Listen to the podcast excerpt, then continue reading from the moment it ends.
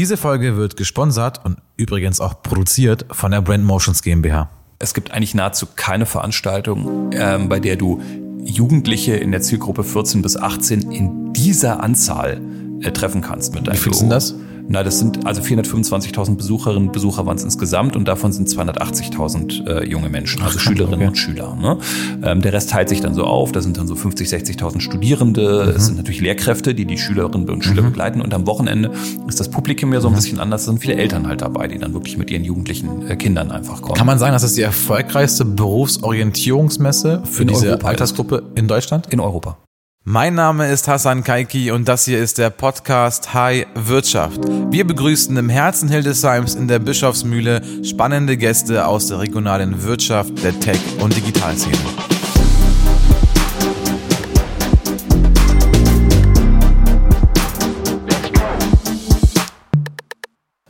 Na, dann sag ich mal 5, 4, 3, 2, 1.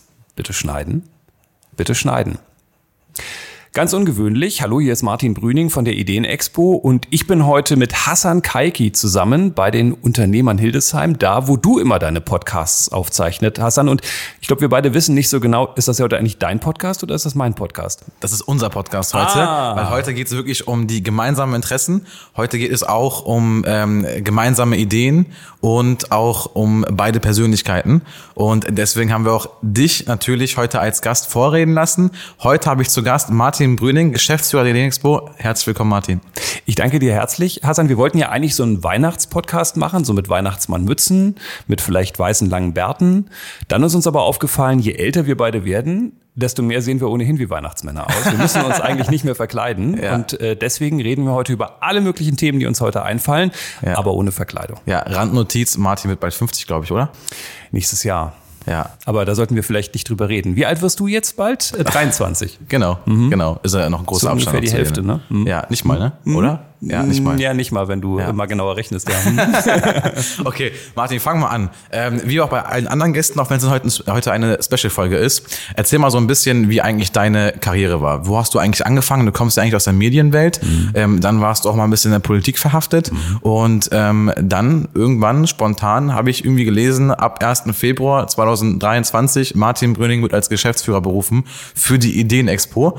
Oder wie du sagen würdest, für die 20 Millionen Euro Veranstaltung. ähm, erzähl mal so ein bisschen, hol uns mal ein bisschen ab.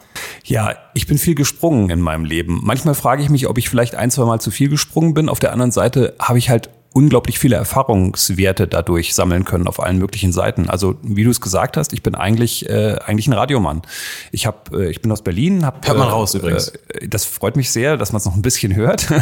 Ich habe ähm, mal angefangen zu studieren, habe das abgebrochen in Berlin damals an der TU Was hast Berlin. du studiert? Äh, ja, Politik habe ich studiert. Ah. Zweimal. Ich habe zwei, ich bin doppelter Studienabbrecher. Wer war damals? In welchem Jahr sind wir Damals, gerade? äh, da sind wir im Jahr 1900, äh, ja, so Mitte der 90er ungefähr. Und, und wer, war 95, damals in der 96. Politik so, so, so deine, so deine Äh, Vorbildsfigur? Politik war damals, kann ich dir gar nicht sagen. Ich war damals äh, noch nicht in einer Partei. Ich bin bin früher mal in der, in der CDU, Junge Union gewesen als Schüler. Witzigerweise in Berlin-Frohnau, da gab es gar keine richtigen Jusos. Es gab eigentlich nur die Junge Union, es gab diese Igel von den Grünen.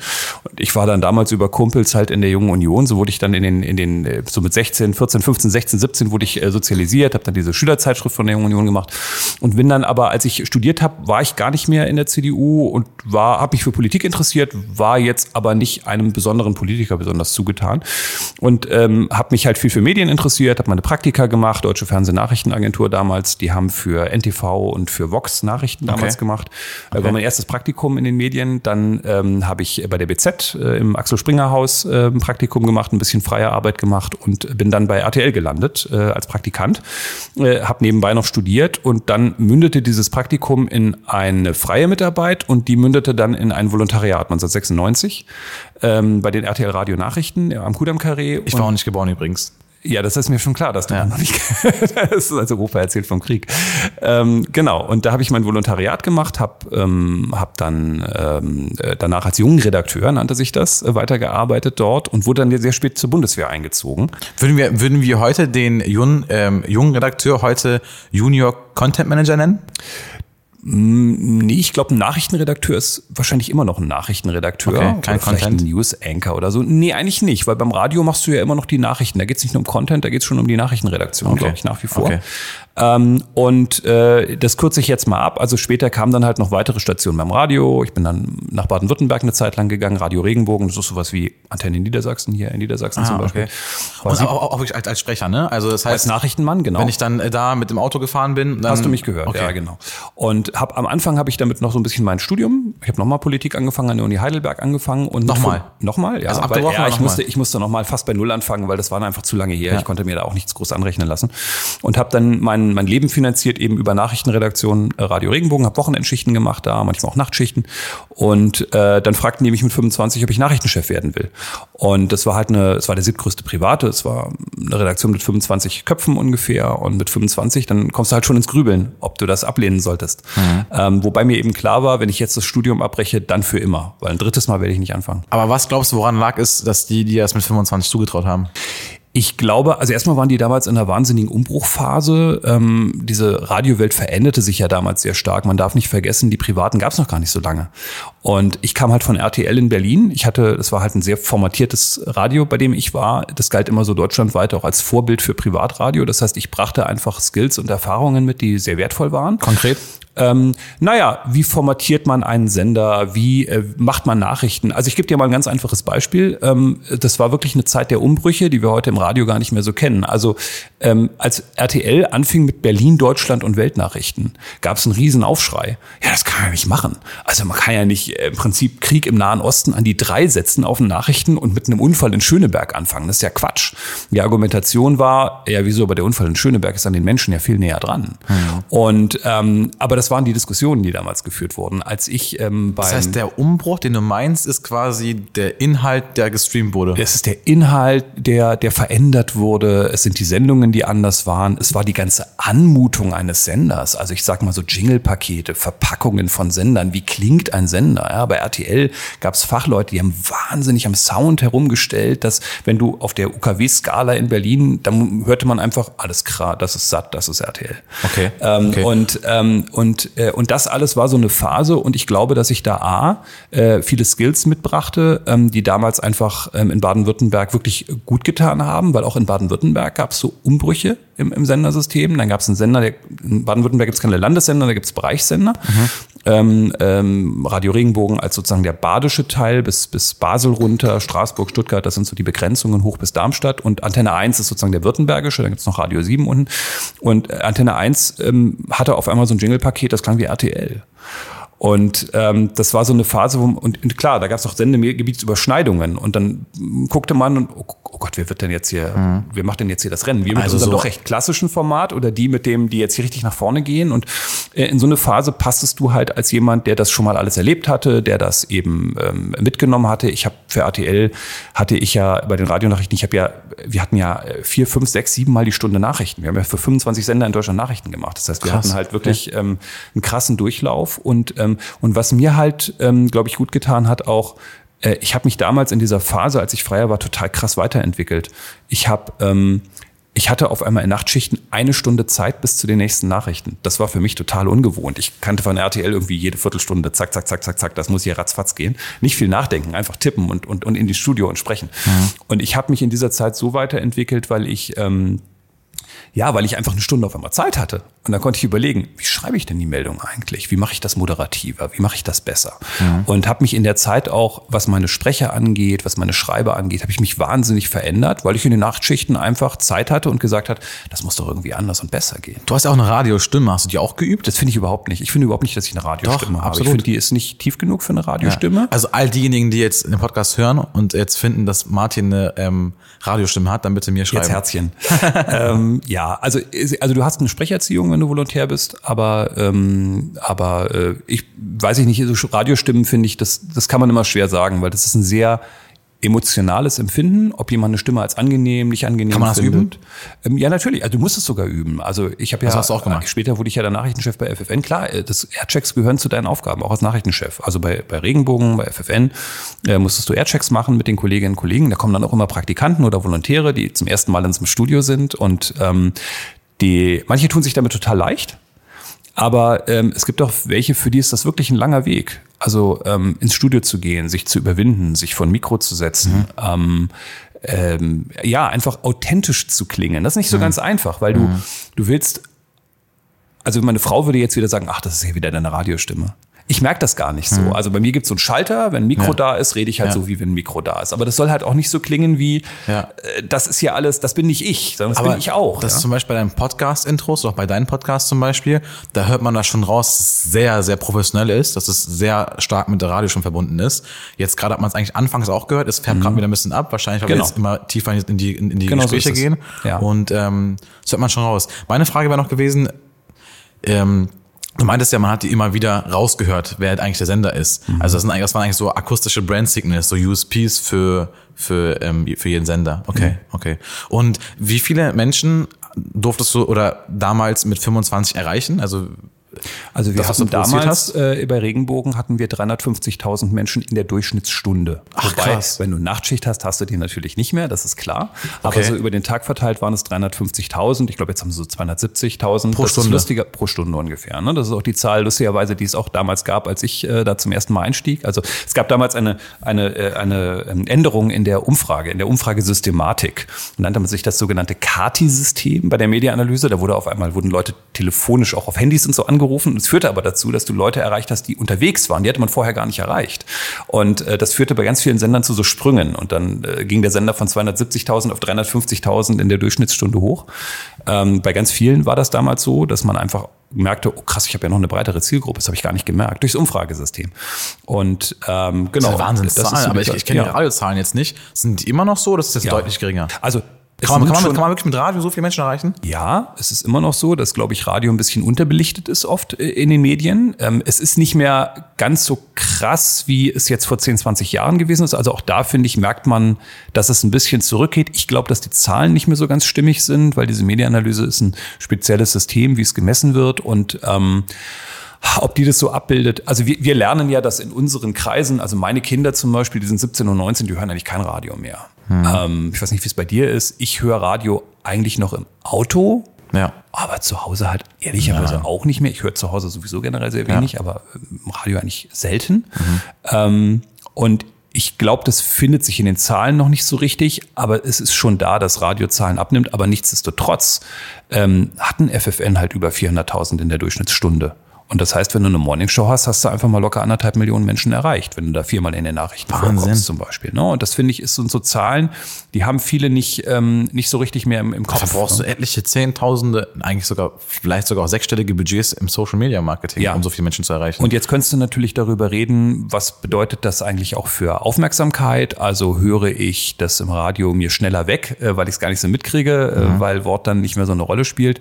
Oder ähm, nehme ich es bei Social Media weniger wahr, weil ich durch meine Timeline scrolle. Das könnte man dann Aber die Masse macht ja auch aus. Ne? Also es ist trotzdem eine echt krasse Zahl. Es sind, es sind genau, es sind krasse Zahlen und ich finde auch, dass Radio über viele Jahre immer so ein kleines bisschen, ähm, bisschen unterbelichtet Spricht war. man da dann auch dann, also in der jetzigen Marketingwelt sprechen wir auch oft von äh, Kosten per Klick und sowas. Mhm. Ähm, ist das dann quasi damals dann äh, hier, du zahlst 10 Cent pro Zuhörer oder gab es dann so Pauschalpakete? Doch, nein, nein. Also du hast damals, du hast zwei Media-Analysen im Jahr. Eine ist die, die wirklich gilt, die äh, wirkt sich auf die Preise aus. Und ähm, genau, diese Media-Analyse bestimmt deine Werbepreise.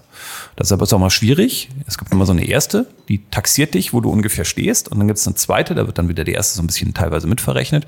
Und wenn du da abstürzt, Umsatz hast du ein Problem, weil dann äh, hast du wirklich äh, schlechtere Preise. Mhm. Was, was war die, die teuerste Kampagne, die du damals mit, begleitet hast?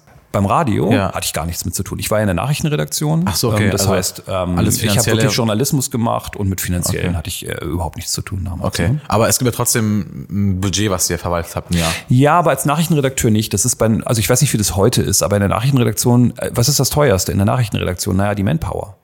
Und mhm. das, worüber du als Nachrichtenchef vielleicht mal mitentscheiden kannst, das muss aber am Ende in der Geschäftsführung machen, ist, welche Agenturen kaufst du ein? Ähm, hast du ein Budget für Freie, äh, die du machst, aber die du, die du einsetzt? Aber ähm, ansonsten hast du gar nicht so viele Budgetfragen. Also das Hauptbudget, was, was, und das liegt eben bei der Geschäftsführung, du brauchst einfach wahnsinnig viele Menschen. Das ist das Problem. Weil du musst die Schichten besetzen. Mhm. Jede Schicht ist ein Kopf. Mhm. Und am Wochenende finden Nachrichten statt, meistens in zwei oder drei Schichtsystemen und das ist halt am Ende die Kostenstruktur. Die du Ist man da auch nicht auch, der, wie auch in der heutigen Marketingwelt, sehr personenabhängig? Weil ich glaube, ob man da reinhört oder nicht, ist auch immer mein Motto, Menschen folgen Menschen, Ja. äh, Stimmen folgen Stimmen. Ja. Und dass wenn der, wenn du jetzt mal da, da weg bist, dass dann vielleicht direkt 100.000 Leute wegbrechen? Ehrlicherweise ist es nicht so. Also es, ähm, ich glaube, das ist eben nicht so wie in anderen Bereichen, damals auch beim Fernsehen nicht zum wie ein Podcast Beispiel. oder so. Ne? Podcast ja, oder würde- Podcast, ja gut, dann ist der Podcast halt wahrscheinlich weg. Ja. Ne? Ähm, aber ähm, dazu ist Radio zu durchhörbar und die Stimmen, die man da hat, das hat man früher auch immer gesagt. Und wenn der in der Morningshow weg ist, dann bricht hier alles zusammen. Das hat sich eigentlich nicht so richtig bewahrheitet. Ja, es gibt schon Leute, die, die mitgehen und die weggehen. Ähm, Mhm. Und vielleicht auch in der Phase, also ich kann mich erinnern, als ich Kind war in Berlin, West-Berlin, da ging Andreas Dorfmann von SFB 2 zu Rias 2 und ich bin mitgegangen. Also ich bin als Hörer mitgegangen. Ich habe dann gesagt, SFB 2 Das mach's sagt gut. mir gar nichts, aber ich glaub, unsere ist egal. Zuhörer Kennt wissen das. Mensch. Nee, ke- keiner kennt ihn mehr. Das ist wirklich 80er Jahre. Äh, Aber es gab so ein paar ähm, Moderationsnamen in Berlin, die waren wirklich bekannt, weil es aber auch einfach nur zwei Jugendwellen gab. Es gab eben nur SFB 2 und Rias 2. Okay. Ähm, und es gab kein Viva und kein MTV. Und es gab keine Konkurrenz. was. Also das war, das war die Jugendkultur eigentlich. Okay. Ne? Und dann gab es eben bestimmte Moderatoren, die dann eben vom einen zum anderen. Und da war es schon noch so, dass, dass man, glaube ich, wirklich mit Namen jemanden mitziehen konnte. In den 90ern schon nicht mehr. Also da glaube ich, Okay. glaube ich nicht dran. Okay, Ne? genug Radio. Genug Radio. Ähm, dann ging es in die Politik oder Ja. dann schon zu TÜV also Nord bin, oder wann wurde das? Nee, ich bin, am Gott, das war viel später. Ich bin äh, 2006 bin ich zu FFN gekommen als Nachrichtenchef, war da vier, etwas über vier Jahre, glaube ich, äh, und bin dann ähm, in der Tat das erste Mal, ich bin jetzt zweimal gewechselt zwischen Journalismus und, und, und äh, Presseöffentlichkeitsarbeit. Zum ersten Mal 2010, da bin ich in die ähm, FDP-Landtagsfraktion gegangen als stellvertretender Geschäftsführer und Pressesprecher. Habe das viereinhalb Jahre gemacht. Für wen? Äh, Christian Dürr war damals Fraktionschef, also der heutige Bundestagsfraktionschef war damals mein Landtagsfraktionschef. Und der Jochen Eigermissen ist doch jetzt sein Referent, oder? Der war, ja, der ist jetzt Büroleiter, aber der war damals noch nicht da, als ich da war. Der kam ich habe hab nämlich vor einer halben Stunde noch mit ihm geschrieben. Ah ja, sehr witzig. Aber an der Stelle Grüße an ihn. Kenne ich natürlich gut, aber kam nach mir. also Nachzügler Jochen. Nein, nein, nein, Dann mit Jochen lief alles natürlich super weiter. Ähm, und ähm, genau, und bin dann nochmal zwei Jahre nach Berlin gegangen. Ich hatte damals überlegt, ob ich wieder zurück in die Heimat gehe. M, Bin zur WV Metalle gegangen, also ein mittelgroßer Verband in Berlin, habe da die Kommunikation geleitet. Ähm, das hat sich für mich aber am Ende nicht so erfüllt, weil gar nicht wegen des Verbands, der war super, die Leute sind super, habe immer noch gute Kontakte zu denen.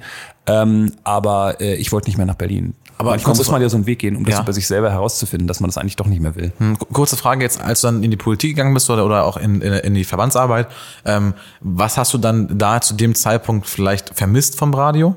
Gab's da was? Lustigerweise vom Radio. Oder gar ich- nichts, so gesagt. Nee, also vom Radio habe ich gar nichts vermisst, ähm, Okay, weil auch gut. ich habe einfach 15 Jahre Radio vorher gemacht und Okay. ähm, und da war ich dann fein mit. Also es, ich mache das heute noch gerne, dass ich so einen Podcast oder so total Spaß, weil es ist so ein bisschen wie ein bisschen zu Hause fühlen wieder. Ähm, aber äh, dass ich heute jetzt sagen müsste, ich müsste jetzt morgens wieder um 5 Uhr in die Nachrichten, in ein Nachrichtenstudio, ja, nee, eigentlich nicht. Mhm. Also das, das würde ich jetzt nicht sagen. Ne? Auch wenn ich ähm, die Atmosphäre bei so einem Sender, es ist ja eine besondere Okay. Atmosphäre. Es ist ja nicht so, dass du, keine Ahnung, also es ist halt ein Medienunternehmen mit sehr jungen, sehr kreativen Menschen. Du hast wahnsinnig viel Spaß bei der Arbeit. Äh, und das ist schon special, aber nee. Bei der Fraktion zum Beispiel war es so, dass ich äh, mega, mega happy war. Ich glaube, es war so eine meiner eine meiner besten Zeiten, die ich hatte im Leben. War wirklich toll. Also sehr intensiv halt auch. Ich war ja in der Zwischenzeit auch FDP-Mitglied. Also ich habe das ja auch aus Überzeugung gemacht.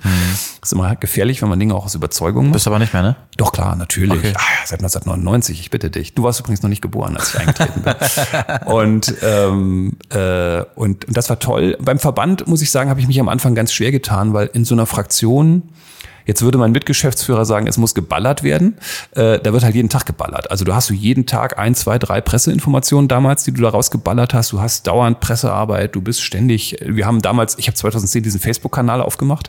Oh Gott, Social Media, was ist das denn? 2010 Facebook-Kanal ist auch cool. Ähm, Ja, und das fing, ging alles so los, Twitter ging alles so los und, ähm, und dann kommst du zum Verband und hast auf einmal so eine, so eine 100 auf 0 äh, Situation, wie, Mhm. wie du machst irgendwie viermal im Jahr eine Pressemitteilung und denkst, Gott, was mache ich jetzt die ganze Zeit mit meiner Zeit? Was mache ich hier? Mhm. Ähm, und das ist mir am Anfang total schwer gefallen. Dieses Runterfahren auf normal. Sag mal, würdest du der These zustimmen, dass wenn man zum Beispiel jetzt in, der, in einem Verband oder auch in der Politik Pressearbeit macht, Öffentlichkeitsarbeit macht, dass man da sich die Wahrheiten zurechtbiegt in der Öffentlichkeit? Nee, das würde ich so nicht sehen. Also erstmal glaube ich, habe ich als Journalist generell ein Problem mit dem Begriff Wahrheit. Weil ähm, ich glaube, unser Ziel ist es ja immer, auch als Journalisten, Wahres zu berichten. Trotzdem muss man natürlich konstatieren, dass du eine andere Wahrheit hast als ich. Also wir gehen jetzt raus und gucken uns eine Veranstaltung an. Du wirst auf andere äh, Keywords hören, du wirst einen anderen Eindruck haben, du wirst Menschen sehen, die der Veranwalt Veranstaltung beiwohnen, die ich gar nicht sehe. Hat vielleicht mhm. übrigens auch was mit dem Migrationshintergrund zu tun. Du siehst anders auf Dinge mhm. als ich. Ähm, und deswegen glaube ich, also die Wahrheit, wenn das jemand sagt, da werde ich generell genauso skeptisch, wie wenn jemand sagt, das sagt ja die Wissenschaft. Es mhm. gibt halt meistens dieses die nicht. Mhm. Gibt es einfach nicht. Ja, das Witzige ist ja, wenn, man sagt, dass die Wissenschaft sagt und dann fragt, welche Quelle, und dann äh, die Wissenschaft halt. Ja, da und, und, und, dann, dann würde ich sagen, da gibt es drei Wissenschaftler und die haben fünf Meinungen. Ja. ja. Und dann kann, und äh, es wird bestimmt am Ende ja. jemand von denen recht haben. Ja. Manchmal ist es nur so, ich kann es jetzt noch gar nicht wissen. Ja, manchmal, manchmal weiß man es nicht. Also deshalb glaube ich, nein. Da, da gibt es einfach. So also ich finde das ein zu klares Nein. Also ich finde schon, dass äh, in der Politik ähm, das, also du, irgendwie hat, hat mich deine Rede gerade ein bisschen erinnert an Christian Lindner, mhm. als er immer gefragt wurde, lügen Politiker auf? Und er meinte, nee, aber vielleicht sagen sie nicht mal die volle Wahrheit und oder lassen etwas auch aus. Und ich finde, das ist schon, also das geht schon in die Richtung so ein bisschen, ähm, ja nicht Manipulation, aber bewusste Wortwahl und ähm, dadurch vielleicht Verheimlichung oder Veränderung der Gedanken. Also das finde ich, das würde ich total zurückweisen, weil ich meine, du bist aus dem Bereich Marketing und du weißt genau, wie das Spiel läuft und du ähm, sagst bestimmte Dinge und natürlich sagst du bestimmte Dinge nicht. Also wenn du ein Produkt hast, dann sagst du ja auch, das Produkt kann das, das und das und übrigens das und das und das kann das Produkt leider nicht so gut. Mhm. Das sagst du nicht, sondern du sagst, äh, a, was, was das Produkt kann und äh, ich glaube auch in der Politik hat ja vieles auch wirklich mit einer Haltungsfrage zu tun. Also jetzt sagen wir es einfach mal für eine FDP.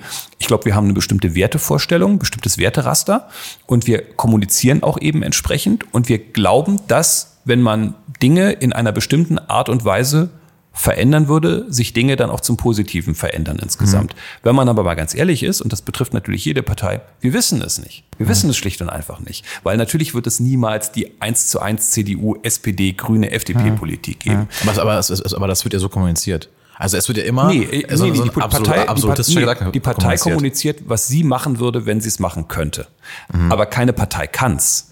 Und das, glaube ich, ist ein großes Problem. Das kann ich aber nicht lösen, ehrlicherweise. Ich kann, ich kann nicht als Partei sagen, egal übrigens, welche Partei ich bin, ich würde es gern so machen, wird sich aber nicht umsetzen lassen, weil ihr gebt mir nicht 50 plus x Prozent. Keine Partei hat das. Mhm. Ähm, das heißt, ich muss aber erstmal klar machen, was ich machen würde. Und, ähm, und am Ende, und das ist vielleicht eher das für mich das gesellschaftliche Problem, die Menschen können nicht mehr Kompromiss. Sie denken immer, wieso, ich habe das so gewählt, dann kriege ich das doch jetzt auch. Hm. Nee, es ist aber hier kein Wünsch dir was. Es ist nicht, die, hm. du bestellst dich bei Amazon ein, ein Programm und dann kriegst du das und dann funktioniert das hier. Entschuldigung, jetzt habe ich hier mein Handy auf den Tisch geworfen. Äh, und dann funktioniert das einfach so, zu 100 Prozent. Ist ja übrigens oft auch nicht so. Ja. Ähm, sondern äh, die, die erwarten etwas von der Politik, was vollkommen unrealistisch ist. Und mal ganz ehrlich, wenn du ein Auto kaufst, dann hast du ja auch ein Hybrid sozusagen. Also nicht Hybrid als Motorkonzept, sondern dann kann dieses Auto bestimmte Dinge gut und bestimmte Dinge kann es vielleicht nicht so gut. Wenn du dir einen Porsche kaufst, wirst du bei Ikea halt ein Problem haben. Ja. Dann wird der halt kein Lademeister ja. sein. Ja. Ähm, verstehe ich. Aber der Politik möchte ich aber gerne den Porsche, der gleichzeitig noch ein Kombi ist, am besten noch ein Lieferwagen und 300 fahren muss er auch noch und das mhm. funktioniert aber so nicht. Und als Politik sage ich, das ist mein Programm, das würde ich so machen. Mhm. Und das halte ich nicht für eine Lüge, sondern das ist erstmal meine Haltung. Und dann muss ich in eine Koalition und muss einen Kompromiss machen. Ich komme dir näher. Also ich kaufe es noch nicht 100 Prozent, aber ich komme dir näher. Ähm, genug Radio hatten wir eben, jetzt haben wir genug Politik. Komm, springen wir mal bitte zurück nochmal einmal zu deiner Karriere. Ja. Also war, jetzt bist du, glaube ich, 29 Jahre alt gerade. Warst, warst jetzt bei FFN. Und wie geht's jetzt weiter? Ach so, nee, bei FFN war ich, äh, war ich schon 30 leider. Okay. leider. Und äh, genau, dann kam, kam Fraktion mit Mitte 30, dann WV Metalle mit äh, okay. äh, Ende 30. Dann bin ich, da bin ich 40 geworden bei der WV Metalle. Habe ich tolle Geschenke bekommen von den Kollegen. und, ähm, und bin dann zurück nach Hannover gegangen und bin wirklich wieder äh, sehr ungewöhnlich in den Journalismus gegangen. Also es gibt die drei Quellen Mediengruppe in Hannover, die mhm. bringt das Politikjournal Rundblick heraus, mhm. gibt es schon seit den 60ern. Die auch ähm, Niedersachsen Metall, Metall gehört. gehört. Genau, Niedersachsen Metall gehört die drei Quellen Mediengruppe. Und Volker okay. Schmidt, Hauptgeschäftsführer von Niedersachsen Metall, ist Geschäftsführer der Dreiquellen-Mediengruppe mhm. und hat damals ähm, 2015 schon äh, Klaus Wallbaum von der Hatz und mich gefragt, sag mal, habt ihr Bock? Wir haben hier so einen Umbruch, wollt ihr nicht beide dieses Politikjournal Rundblick übernehmen? Hatz übrigens für die Hildesheimer-Zuhörer, Hatz Hannover. So, ja, ne? Hannoversche ja. Allgemeine ja. Zeitung. Und übrigens, Fun Fact, die Hildesheimer äh, sind aber beteiligt an der Hannoverschen und nicht andersrum. Also ähm, ich weiß, dass du deine Hildesheim-Karte wieder ausspielen musst. Ja. Ähm, genau, also Klaus ein ganz äh, lieber Kollege und wirklich arrivierter Journalist äh, von der Hatz, den ich auch vorher schon kannte durch FFN, Landespolitik mhm. und so. Ähm, und, äh, und wir beide haben dann zusammen den Rundblick übernommen. Kam ah, okay. dann auch noch was dazu. Okay. Ne? Okay. Dann kamen noch Kollegen dazu, die, die ähm, uns geholfen haben, eine Assistenz noch dazu bekommen, gab ein neues Büro. Also es war, gab ganz viel neu. Und dann habe ich wirklich nochmal fünfeinhalb Jahre Landespolitik gemacht, Journalismus gemacht, habe auch wirklich das erste Mal geschrieben. Also Beispiel. Schreibst du gerne? Ja, total. Echt? Ähm, okay. Auch beim Radio musst du ja schreiben. Ja. Also du, du schreibst ja deine, deine Nachrichten zum Beispiel. Ja. Und ähm, es geht ja immer um dieses Schreiben fürs Sprechen, dass du also wirklich es so schreibst, dass du es gut sprechen kannst. Fehlt mir heute bei vielen Kolleginnen oft so ein bisschen. Ich höre sofort einen Text, der ein Agenturtext ist, wo jemand was nicht dran verändert hat, höre ich sofort. Hörst du auch ChatGPT raus? Ähm, nee, das höre ich nicht raus. Ich glaube auch nicht, dass ChatGPT wirklich schon für Nachrichtensendungen eingesetzt wird. Aber du hast natürlich, wenn du zum Beispiel Agenturtexte hast, also nur eine DPA zum Beispiel, hast du einen bestimmten Slang. Mhm. Und das hörst du sofort. Ne? Okay. Also ich, ähm, ich äh, Gibt es da so zwei, drei Wörter, wo man dann direkt weiß? Nee, das, das geht gar nicht um zwei, drei Wörter. Es geht eher so um den Stil, der eben auch nicht fürs Sprechen geschrieben wurde. Ah, okay. Also wenn du, wenn du zum Beispiel fürs ähm, Sprechen schreibst, hast du eigentlich einen total hässlichen Text. Da ist ganz viel Redundanz drin, denn du sagst viele Dinge nochmal. Also du merkst zum mhm. Beispiel, dass, dass Leute nicht nachgedacht haben, wenn du in der Mitte einer Meldung einsteigst und du berichtest zum Beispiel über die Demonstration, mhm. wäre das halt nicht schlecht, im letzten oder vorletzten Satz nochmal ganz kurz zu sagen, dass es um Köln geht.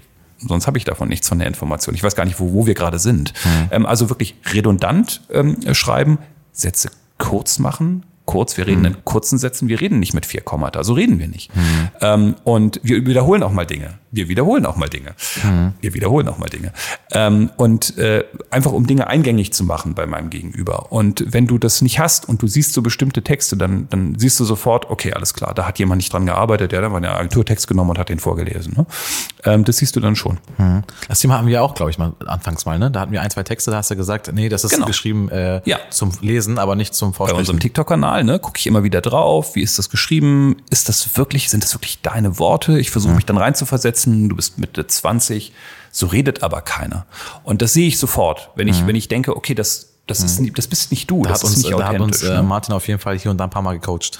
Ja, und das wird auch weiter so passieren, ne? weil ich finde, das ist halt die Frage von Authentizität. Also am Ende wärst du natürlich perfekt, wenn du sagst, ich mache mir nur noch fünf Stichworte hin und dann rede ich so, wie mir der Schnabel gewachsen ist. Das ist eigentlich das Ziel. Ja. Ähm, so das geht bei hier. drei Minuten Nachrichten nicht der ja. berühmte Traum des Nachrichtensprechers. Nachts habe ich auch ein paar Mal gehabt, aufgewacht, schweißgebadet, ich stehe vor dem Mikro, die Mikros sind an, der Moderator guckt dich an und du hast keinen Zettel. Also ne, hat jeder schon mal gehabt, der äh, beim Radio in so einer Nachrichtenredaktion arbeitet und, und vor das Mikro muss und du weißt, da sind gerade 500.000 Leute dran und du bist komplett blank. du hast nichts. ähm, genau, also äh, und ähm, ja genau, da musste ich wirklich schreiben und was total witzig ist, Fun Fact am Rande, ich musste wirklich zum ersten Mal in meinem Leben einen Kommentar schreiben. Und dann habe ich zu Klaus Weibaum gesagt, ich weiß gar nicht, ob ich das kann. Ich, ich habe ich hab meine Nachrichtenmeldung geschrieben, ich habe Reportagen gemacht, mit O-Tönen dazwischen natürlich und so. Aber ich habe eigentlich noch nie einen richtigen Kommentar schreiben müssen. Okay. Und Klaus meinte dann, ey, jetzt reg dich mal ab. Ich meine, wenn einer, dann du. Nee, nee, nee, es ist einfach so, das war auch so ein Learning. Wenn du Text strukturieren kannst, kannst du alles schreiben. Das ist nicht der Punkt. Kannst du Dinge besser und schlechter schreiben. Also es gibt zum Beispiel so Edelfedern, ähm, auch äh, in so einer hannoverschen Allgemeinen oder in anderen Zeitungen, wo du sagst, okay, alles klar, die haben so einen ganz bestimmten Stil, auch wenn die eine Reportage schreiben da sind die einfach viel besser als ich. Mhm. Ich bin so ein Nachrichtenmann. Ich kann guten Nachrichtentext schreiben. Mhm. Und ich kann auch mal was schreiben, wo es hier und da ein bisschen knallt, sozusagen. Okay. Das kann ich auch, aber ich bin nicht so eine Edelfeder, würde ich sagen. Das, würde ich, das liegt mir okay. nicht, bin ich nicht. Da sind die besser. Ähm, und ähm, aber, aber es ist schon so, wenn du, wenn du weißt, wie du einen Text strukturierst, ja, dann kannst du natürlich jedes Format schreiben. Ja. Das ist nicht das Problem. Ne? Äh, übrigens gutes äh, Stichwort, weil ähm, unser, einer, einer unserer letzten Gäste, äh, Oliver Wischowaniec äh, aus Eifeld, meinte, Herr Hassan, es wäre eigentlich mal mal ganz sinnvoll zu erwähnen, dass wir in, äh, in die Podcasts immer unvorbereitet reingehen. Mhm. Sowohl der Gast als auch der Gastgeber. Der Gastgeber ist so mit 10% Vorbereitung trotzdem da, ähm, dass man so, dass ich halt grob weiß, ähm, wo er gearbeitet hat und grob weiß, was so die letzten Schlagzeilen waren. Aber dass wir jetzt hier ähm, auf dem Tisch keinen Leitfaden haben oder keinen Fragebogen haben, ähm, weil seine ähm, Kunden und Zuhörer konnten das nicht glauben. Aber an der Stelle wollte ich es mal erwähnen und mal loswerden. Also unsere Podcast-Gäste kommen wirklich unvorbereitet. Ähm, deswegen da auch, ein, wenn mal ein Versprecher mal da ist, einfach mal nachsehen. Ähm, ich finde es aber so deutlich cooler und deutlich authentischer, weil, weil unser Ziel ist nämlich ist, habe ich auch noch nie im Podcast kommuniziert eigentlich, wir dann langsam Zeit am, beim, am Ende der zweiten Staffel. Unser Podcast-Ziel ist es nämlich, eine- Wohnzimmerkulisse abzubilden und, und zu simulieren. Und das geht eben nicht, wenn ich im Wohnzimmer äh, bei ähm, einem Volksbankvorstand chille und dann äh, mit einem Fragebogen komme. Ja. Das funktioniert da ja auch anders. Und deswegen ist es, glaube ich, extrem wichtig, damals erst einmal, erst mal zu erwähnen und zu sagen, das ist alles ohne, ohne Leitfaden, ähm, aber es funktioniert trotzdem. Ich mache das bei meinem Ideenexpo-Podcast ein bisschen anders als du, aber das hat natürlich unterschiedliche Gründe. Der erste Punkt ist einfach, meiner ist nur 20 Minuten lang Ja, genau. und du hast eine Stunde, also Genau. du hast eine ganz andere Genau. Gesprächsführung Genau. als ich. Und ich möchte auch meinen Gästen immer so ein bisschen Sicherheit mitgeben, weil das stellst du ja bei dir wahrscheinlich auch fest. Viele Ja. sind ja auch so ein bisschen unsicher. Die wissen nicht, die waren noch nie in einem Podcast Ja. und Ja. ich, denen gebe ich immer so eine Art Fragenraster schon mal mit und sage, Ja. pass mal auf, das ist das, was Ja. auf dich zukommt, Ja, ähm, absolut. damit man dann auch da einigermaßen durchkommt. Kann ich nur zustimmen. Bei uns ist es wirklich so, in den ersten 20, 30 Minuten hört man bei all unseren Gästen, wenn man sich wirklich mal ähm, sich die Stimmlage anschaut, der Podcast-Gäste, äh, hört man in den ersten 20, 30 Minuten inhaltlich, Stimmlage, akustisch, alles mögliche, eine gewisse Härte und eine gewisse Steifheit. Und ähm, es gab auch mal Fälle, wo auch ein Podcast-Gast mal hier angefangen hat zu schwitzen. Ähm, und da dachte ich so, okay, also der braucht ein bisschen Zeit, bis er auftaut. Und bis er bei uns auftauen kann, ist dein Podcast schon rum. Und deswegen ähm, auch übrigens auch mal da die Kritik mal äh, quasi da mal ein Argument dagegen, weil schon einige auch mal anfangs geschrieben haben, warum geht ein Podcast eigentlich eine Stunde? Also erstens, wir haben über 1000 Zuhörer, die sich mehr als eine Stunde von uns geben. Ähm, und das fast immer, also wirklich bei jeder Folge haben wir Stammzuhörer, die gleichen IP-Adressen, die immer wieder reinhören.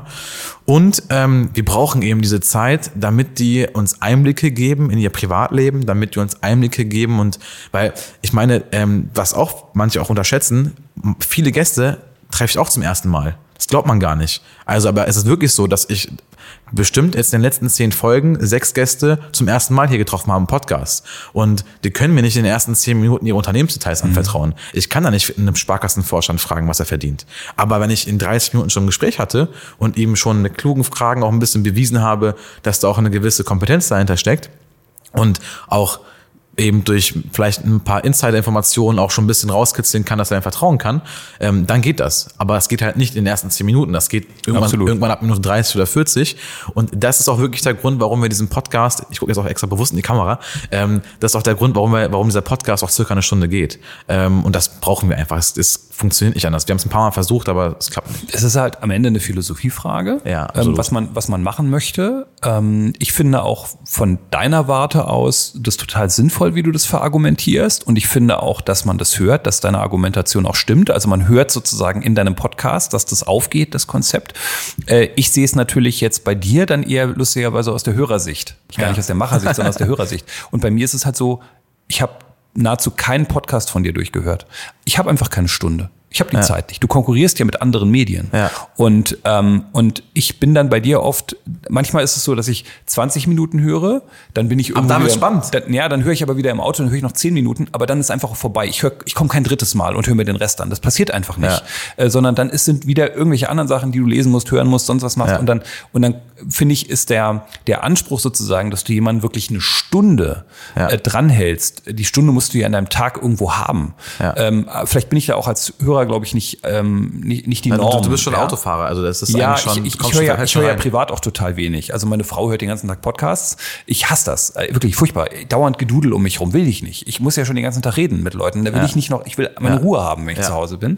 Früher habe ich beim, beim Kochen wenigstens noch mal irgendwie Mucke angemacht. Ja. Das, das mache ich auch nicht mehr, weil wenn ich koche, dann koche ich, dann höre Ja. ich nichts.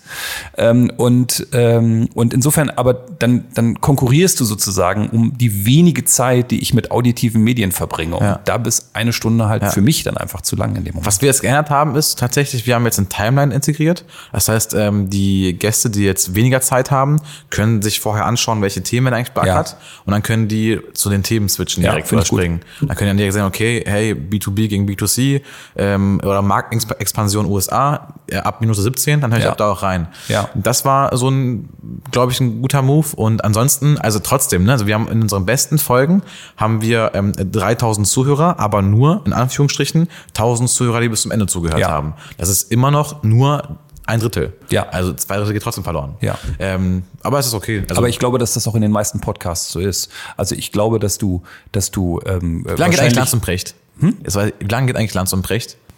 das war- habe ich noch nie gehört. Echt? Um Gottes Willen, ich kann doch nicht Lanz und Precht hören. Ich bitte Okay. dich, da drehe ich ja durch. Aber das sind ja, glaube ich, die Führer so in Wirtschafts- und ähm, Politik-Talk. Also ich äh, finde das, äh, Okay. es gibt Dinge, die muss man auch nicht zwingen. Okay. Das Ich nehmen wir finde als- das nehmen wir als viele, Teaser finde, übrigens. finde ganz viele, das sollten wir nicht machen. Ich finde, es gibt ganz viele Dinge. Ich freue mich, dass es das gibt und ich freue mich, wenn Menschen sich daran erfreuen. Aber ich stelle für mich immer wieder fest, dass ich wahrscheinlich 99 Prozent der Sachen eigentlich nicht brauche. Mhm. Also ich habe meine Zeitung, die ich morgens lese und da freue ich mich dran. Äh, Und da freue ich mich wirklich dran jeden Morgen. Ähm, Hältst du auch in der aber, Hand oder im iPad? Äh, nee, im iPad. Ja, also im, im, im Samsung-Tablet. Kommen wir gleich zu, zu den Äh, Medienumbrüchen. genau. Ähm, und, und das ist, und ich höre dann, wenn ich auf dem Weg zur Arbeit bin, höre ich meinen Deutschlandfunk. Ähm, und da freue ich mich auch dran. Und äh, ehrlicherweise brauche ich gar nicht so viel mehr. Und dann soziale Medien halt noch on top, ne? Aber ähm, es ist jetzt nicht so, dass es. Äh, ach so, genau. Es gibt einen Podcast, den ich wirklich gerne höre. Das ist der Eat, Read, Sleep Podcast vom NDR, also dieser Bücher-Podcast. Okay. Da bin ich total Fanboy. War ich letztens noch auf einer Veranstaltung in Braunschweig. Bücher-Podcast heißt einfach Hörbuch oder was heißt das? Nee, nee, nee, die, die reden über Bücher. Es sind drei so, okay. Kulturredakteure, die über Okay. Bücher reden und, ähm, und da war ich, da bin ich wirklich Fan von. Was gab es in ja. der letzten Folge? Äh, in der, na, die, die höre ich gerade noch lustigerweise. Da stecke ich wirklich in der Mitte Und- der und letzten über Folge. geht's Nein, aber? das ist immer, nee, es, es geht immer um unterschiedliche Bücher. Also es gibt ein, ein Buch, das sie ziehen, wo es dann wirklich um das Buch gibt, das sie Ah, aus den okay. aktuellen Büchern ziehen und darüber Okay. reden sie dann. Aber es geht um ganz viele Bücher. Sie haben eine sehr große Community geschaffen. Es ist mega faszinierend, wie die das gemacht haben. Weißt du, wie groß genau? Leser, nee, die haben, also auf jeden Fall haben sie eine, eine Community, die über Deutschland hinausreicht. Das heißt, Okay. sie haben Zielgruppen aus, ähm, aus Österreich, aus der Schweiz, also deutschsprachiger Raum natürlich. Mhm.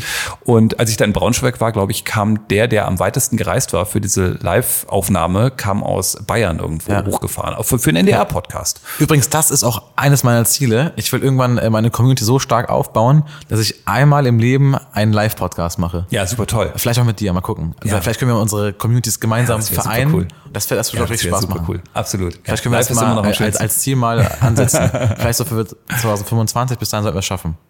Ja, ist ja nur noch ein Jahr. Ja, schaffen wir. Ja, schaffen wir. Okay, wir müssen noch mal kurz zurück, weil wir haben ja nur eine Stunde Zeit. Ähm, drei, Ich dachte, wir machen Quellen, heute zwei Stunden, weil es der Weihnachtspodcast ist. drei Quellen Mediengruppe. Warst Ja, du dann da? Fünfeinhalb Jahre. Genau. Ja. Und dann danach? Jetzt danach, kommt TÜV Nord. Danach kam TÜV Nord, Leiter Corporate Newsroom, äh, war ich beim TÜV Nord. Ich fand auch, dass es sozusagen. Müsste auch ein Gehaltssprung sein, ne? Mm, Deutlich. Ja, ach nee, es war gar nicht so krass, ehrlich gesagt. Du konntest ja schon gut verdienen in diesem Okay. Bereich. Ähm, nee, und vor allen Dingen, aber ich bin nie irgendwo wegen des Geldes hingegangen. Also Geld war Okay. für mich nie ein Treiber. Das ist für mich null. Aber sondern- Geld ist immer am Thema Podcast bei uns, deswegen frage ich. ja, aber ich, ich muss das halt machen wollen. Ich habe auch mal, ähm, ich habe auch mal ähm, Gehaltsrückgänge gehabt, wo ich gesagt habe, das will ich machen. Ähm, aber ich, ähm, aber ich weiß, ich muss jetzt mal gerade 300 im Monat investieren, äh, damit ich das machen kann, zum Beispiel. Und nimm zum Beispiel mal meine, meinen Wechsel von Hannover nach Berlin. Äh, da habe ich zwar de facto erstmal mehr verdient, aber ich habe eine Wohnung gebraucht. Ich hatte, ich habe zwar eine Bahnkarte 100 bekommen, aber du hast viel höhere Lebenskosten, weil du Ja. isst dann Montag bis Freitag da und deine Familie ist in, also du hast zwei Ja. Haushalte. Ja. Also das war schon ein Minusgeschäft für mich erstmal. Ne? Aber, aber die Beziehung hast du damals überlebt. Die hat's überlebt. Ja, für meine Kinder war es halt schwierig. Die waren noch kleiner und Okay. dann halt Montagmorgens in den Zug, Freitagnachmittag, gab noch kein Homeoffice, Freitagnachmittag zurück und, äh, und du bist nie irgendwo richtig. Also du bist in Okay. Hannover nicht, weil das, was deine Kinder erleben, siehst du nicht und du bist in Berlin nicht, weil wenn die Party machen, deine Kollegen, bist du ja in Hannover. Und das fand ich total unattraktiv am Ende, ehrlich gesagt. Ne? Und äh, genau, dann habe ich bei TÜV Nord den, den Corporate Newsroom geleitet und bin dann man könnte sagen, so ein bisschen zurück in die Family, weil Volker Schmidt, Geschäftsführer, ist ja jetzt mein Aufsichtsratsvorsitzender. Und ähm, dann bin ich da ähm, äh, mit ihm ins Gespräch gekommen und haben gesagt, Mensch, was ist eigentlich mit der Ideenexpo? Wir bräuchten da mal, könnten dich da gut gebrauchen an der Stelle. Er ist auf, er ist auf dich zugekommen? Ja, ich habe damals mal mit einem Kollegen gesprochen und der hat dann mit Volker Schmidt gesprochen und der hat gesagt, komm, lass uns mal reden einfach. Ja. Ne? Und ähm, ja, für mich ist das so ein kleines bisschen wie in die Family zurückgehen, weil da gibt's so im Umfeld ganz viele Leute, mit denen man zu tun hat, die man dann auch kennt. Also weil Volker Schmidt ja bei Niedersachsen Metall wahnsinnig viel drumherum aufgebaut hat, seit er da ist. Und, ähm, und dadurch hast du wieder ganz viele Leute, mit denen du mit denen du zu tun hast. Also beispielsweise Olaf Brandes, mein Mitgeschäftsführer, den kannte ich halt vorher schon. Der war ja vorher auch schon Geschäftsführer Stiftung Niedersachsen Metall, Geschäftsführung äh, Ideenexpo. Und ähm, es war jetzt nicht so, dass ich da in einen, so, so, so einen Tunnel kam, wo ich keine Ahnung hatte, wo ich hinkomme, sondern ich wusste sehr genau, in welches Umfeld ich da komme. Und das war auch genau das, was ich eben wieder wollte. Mhm. Kurze Sendepause in eigener Sache. Wir von der Brand Motions GmbH produzieren mit Herz und Verstand diesen Podcast. Das machen wir, weil wir die Wirtschaft, unsere Gäste und unsere Stadt lieben. Mit Liebe lässt sich allerdings kein Geld verdienen. Zumindest nicht in unserer Branche, nicht so richtig. Damit wir diesen Podcast aber weiterhin produzieren können, sind wir immer wieder auf der Suche nach Podcast-Sponsoren. Im Übrigen durften wir in unserem Unternehmen das neue Jahr mit neuen KollegInnen starten und haben auch dementsprechend wieder Kapazitäten frei für neue Projekte. Also wenn ihr Hilfe und Support benötigt im Bereich Online-Marketing, digitale Produkte, Videos, Fotos, Social Media, Advertising, Inhouse-Schulungen für diese Themen oder einen eigenen Podcast, zögert nicht und vernetzt euch mit mir auf LinkedIn oder sendet uns eine Message über unsere Webseite oder Instagram, WhatsApp, Telefon, wo auch immer ihr uns erreichen wollt. Wir sind für euch da. Let's rock Hildesheim. Okay, und dann sind wir jetzt schon bei der Ding-Expo, also in der Gegenwart. In der Gegenwart. Okay, und ähm, da haben wir ja auch noch eine Stunde für gebraucht. Genau. Normalerweise haben wir ja keinen Fragebogen. Diesmal hast du zwei, zwei drei Fragen ähm, empfohlen, als wir mal telefoniert haben, hier als ja. auf dem Weg warst. Und dann hast du zum Beispiel geschrieben oder ähm, hast gesagt, die Frage wäre sinnvoll. Was hat uns dieses Jahr besonders beeindruckt mhm. in dem Jahr 2023? Was war bei dir? Genau. Naja, für mich, gut, für mich war es natürlich sowieso ein total aufregendes Jahr, weil neuer Job, klar, ne, neue Verantwortung, ähm, komplett neues Team, ähm, neuer Podcast. Ne, ich mhm. habe bei TÜV Nord natürlich auch einen Podcast gehabt. Habt ihr erst dieses Jahr angefangen mit dem Podcast? Hm? Habt ihr erst dieses Jahr angefangen mit dem Podcast? Ja klar, ich bin ja im Februar erst gekommen. Ach, stimmt, das war ja. Ich habe, glaube ich, im ja. April oder so den ersten ja. gemacht oder Wir so. auch. Total aus März der, oder April, Tim? Februar? Ja, okay. Ja, und ich glaube, ich glaube, unsere April. Also, wir waren so, die ersten, nur für ne? Zuschauer. Ja, ist ja klar. Wir waren die ersten. Ich bin ja auch erst im Februar gekommen. Wäre ich früher da gewesen, wäre ich der. Ne? ähm, genau. Und äh, ich fand, ich fand total interessant äh, in diesem, bei diesen Podcast-Gästen. Und das Witzige ist, dass wir ja teilweise identische Podcast-Gäste ja, Anfangs hatten. war ich ja ein bisschen, deswegen äh, so, hm, also macht der, was macht er da eigentlich jetzt? Ja, voll witzig. Anfangs sagte ich so, okay, da war dann Lars Schmidt zu Podcast, dann habe ich zwei Wochen später gesehen, Lars Schmidt zu Podcast. Und dann hat es, dann hat, wollte ich gerade Thomas Weiser fragen, dann habe ich gesehen, Thomas, Thomas Weiser, Weiser bei Ideen Expo. Ist so, ist ja jetzt irgendwie auch nicht so sinnvoll, wenn er jetzt äh, gestern erst einen Podcast veröffentlicht hat und dann irgendwie drei Wochen zu mir kommt. Dann habe ich erstmal ein bisschen warten lassen. Aber ähm, dann hast du mir auf LinkedIn mal ein Bild geschickt und meinte, wollte mal kurz ein Kompliment loswerden. Ja, ähm, toller so haben Podcast. wir uns kennengelernt. Genau. Dann habe ich dir mit einem Bild zurückgeantwortet. Ich war da auf dem Weg. Ich glaube, ich habe meine Eltern zum Flughafen gebracht und habe die gezwungen, den Podcast mit mir zu hören. Und dann habe ich dir ein Bild geschickt, dass ich auch gerade einen Podcast höre. Das war irgendwie nachts um zwölf oder so. Mich. Mhm. Und äh, und dann ist irgendwie, haben wir, glaube ich, gesagt, lass uns mal treffen für einen Kaffee. Haben wir gemacht. Haben wir gemacht ich glaube, ein Kodos. Ja, Schöne Grüße an Jens Hade in dem, mhm. in dem Kontext. Und dann beim Unternehmerforum hier nochmal getroffen und gesagt, dann hast, genau, dann hast du mir abends gesagt, ja, ich suche da jemanden, der irgendwie ein bisschen TikTok kann. Ich kenne, irgendwie ist das irgendwie alles nicht so cool, was sie mir angeboten haben, wollen wir mal sprechen. Nee, hast du gar nicht gesagt, wollen wir mal nee, sprechen. Du hast gesagt, das kann ich doch auch machen. Genau. Hab ich gesagt, du kannst das auch machen? Ja, ja. genau. Und dann, dann kam, wollen wir mal sprechen. Genau. genau. Ja, und so kam der Kontakt zustande. Also, also wieder ich, im letzten Schritt über Unternehmer Hildesheim, daran sieht man absolut. wieder, wie wertvoll dieser Verein ist. Netzwerken, ja, es ist am Ende wirklich, Netzwerken ist wertvoll, weil du Leute kennenlernst und äh, dadurch auch Kontakte knüpfst, die dir wieder weiterhelfen irgendwo ja. an einer anderen Stelle. Also das ist wirklich so. Ähm, mein Learning 2023, das fand ich sehr interessant. Ich stelle ja beim Podcast immer am Ende äh, die Frage, wie war das bei dir so, als du 16, 17 warst? Weil bei der Ideenexpo geht es ja darum, dass auch 16-, 17-Jährige überlegen, was mache ich aus meinem Leben? Mhm. Was, was will ich beruflich machen? Und was ich total spannend fand, war, dass eigentlich nahezu alle nicht so einen richtigen Plan hatten. Also es ist eben, ich meine, du redest mit C-Level, das sind Geschäftsführer von, von erfolgreichen Unternehmen, erfolgreiche Geschäftsführer von erfolgreichen Unternehmen. Und wenn die dann äh, sich zurückerinnern, wie das bei denen mal vor, vor 20, 30, 40 ah. Jahren gewesen ist, dann hast du eine, eine, eine Linie, die sich so lang zieht. Und zwar ist es immer, nein, ich wollte ja eigentlich was ganz anderes machen. Also Beispiel, ähm, die äh, Geschäftsführerin der Dekra Akademie, nee, ich wollte ja eigentlich Sportreporterin werden, komme aus Schleswig-Holstein, da war Handball ganz groß, gab aber keinen Platz mehr im Journalismusseminar. Naja, dann ging es halt in eine andere Richtung. Okay. Oder ähm, äh, hier, hier Lars Schmidt, Harz Wasserwerke, ja, ja. der meinte, nee, eigentlich wollte er sowas wie Reisekaufmann machen, weil er wollte ja ganz viel unterwegs sein eigentlich. Das hat er sich natürlich nicht so vorgestellt, was ja. er jetzt heute macht.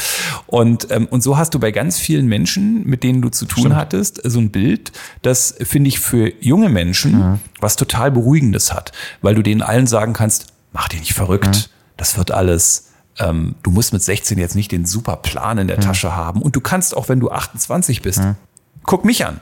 Wie oft habe ich mein Leben umgeworfen und habe gesagt, habe ich keinen Bock mehr drauf, ich mache jetzt was anderes. Und trotzdem habe ich den Eindruck, dass man ähm, am Ende von allen Erfahrungen, die du machst, halt total profitierst. Mhm. Weil, ja, ich weiß jetzt halt, wie Medien funktionieren, wenn mein Pressesprecher dann mit mir äh, darüber sprechen muss. Ich weiß, wie ein Verband funktioniert. Ich weiß, wie politische Kommunikation mhm. funktioniert. Die Ideenexpo ist ja, äh, da ist das Land ja beteiligt, da kommen ganz viele Landtagsabgeordnete, auch wenn du auf Roadshow bist, die kommen auch zur Ideenexpo. Es hilft mir einfach, dass ich die alle kenne, durch meine journalistische Tätigkeit. Und, ähm, und so profitierst du am Ende eben von allen Erfahrungen und Menschen, mhm. die du kennengelernt hast. Ähm, das bringt dich am Ende weiter und du musst nicht den geraden Weg gehen. Mhm. Und was ist dein Learning 2023?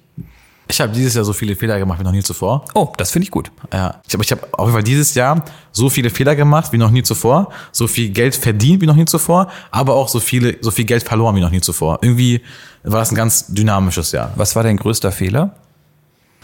Ähm, ich habe erst vor ein paar Tagen mit meinem jüngeren Bruder darüber gesprochen. Wir haben so ein Sparring gemacht, so ein mal das Jahr reflektiert. Deswegen kann ich sehr genau sagen, also auch durchdacht sagen ähm, und nicht spontan. Mein Fehler dieses Jahr war so ein bisschen verwurzelt aus der Startup-Mentalität, Fahrlässigkeit. Also dieses ähm, also ich finde, es gibt einen schmalen Grad zwischen positivem Mindset und zu sagen, das wird schon, wir kriegen das schon irgendwie hin, hin zu wir kriegen das schon hin, ich weiß zwar selber nicht wie, aber nicht ernst genug nehmen. Also du kannst ja dieses wird schon sagen und es wird schon, es wird klappen und das positiv meinen. Du kannst aber auch wird schon sagen und einfach es fahrlässig behandeln und, äh, und da so ein bisschen Leichtsinnigkeit. Mhm. Und ich glaube, das war hier und da an einigen Stellen zu leichtsinnig. Und da musste ich nächstes Jahr einige Sachen wieder selber anpacken. Ich hatte dieses Jahr das Privileg, dass ich sehr, sehr viel delegieren konnte und sagen konnte, hier mach du mal, hier mach du mal. Und ähm, ich liebe es ja auch, wenn Menschen sich entwickeln und ich sehen kann, der hat vor zwölf Monaten das gemacht und jetzt macht er was ganz anderes, ein ganz anderes Skillset, ganz anderes Niveau. Ähm, aber trotzdem an einigen Stellen zu leichtsinnig gehandelt. Und ich mhm. glaube, das ist so, das ist so mein Oberthema für das. Aber es ist ja schön, du hast es erkannt. Ja. Und bist gewappnet und das ist ein genau. Learning. Genau, ne? genau, absolut. Und, und so macht es ja auch Spaß dann. Also dann mhm. geht's ja weiter. Und aber wie, am Ende des Tages auch, ähm, also was ich halt lernen musste, ich habe meinem Vater immer gesagt, äh, wir haben ja auch einen Familienbetrieb, eine Autowerkstatt und da war ich halt früher noch stärker inkludiert, jetzt bin ich da strategisch inkludiert ähm, und ich habe halt ihm immer gesagt, ähm, ich krieg alle Rechnungen bezahlt. Also es, bei mir wird es keinen Kunden geben, der keine Rechnung bezahlt. Und ich habe dieses Jahr, habe ich glaube ich jetzt vier Fälle vor Gericht, mhm. äh, wo Kunden einfach Rechnung nicht bezahlt haben. Mhm. Wo ich dachte, das kriege ich auf jeden Fall hin, irgendwie. So, also, aber es gibt wirklich Menschen, die das irgendwie anders durchziehen. Mhm. Und von daher auch der Fall, dass ich dieses Jahr so viel Geld verloren habe wie noch nie zuvor. Mhm. Und das war so für mich so ein großes Learning, dass egal mit wem du unterwegs bist, sollte es trotzdem immer Verträge geben, sollte es trotzdem immer rechtliche Rahmen geben, ähm, sollte trotzdem eine gewisse, auch wenn es eine kleine ist, eine gewisse Distanz Distanz auch zu den Menschen geben. Mhm. Und ähm, ja, das war auch ein Learning dieses Jahr. Ich finde es total interessant, weil du das äh, sagst mit selber machen. Das ist ja auch so mein Problem. Ich mache ja total gerne Sachen selber. Ähm, äh, bei uns bei der Ideenexpo wird dann oft schon gelacht, ach guck mal, Martin hat wieder irgendwas auf Canva gebaut. ich finde das halt cool. Ich, ich, ich liebe das, dass ich Dinge selber machen kann.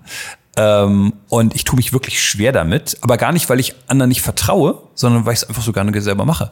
Weißt du, was ich glaube? Hm? Ähm, ich habe mich gefragt, also ich dachte jetzt, dass das kommt auch bei dir jetzt im Learning raus für dieses Jahr. Du kommst ja aus der Medienwelt hm. und aus der Politik. Aber als Geschäftsführer ist ja jetzt eine Kompetenz oder eine der wichtigsten Kompetenzen, ähm, diese, dieses Gefühl und die Empathie für Personalthemen. Mhm. Und du bist ja vom Hause aus kein Personaler. Nee, aber ich und bin ich Führungskraft. Dachte, okay. Also ich musste zwei Nachrichtenredaktionen leiten mit jeweils 25 Menschen. Ich hatte bei TÜV Nord ein Team aus acht Menschen.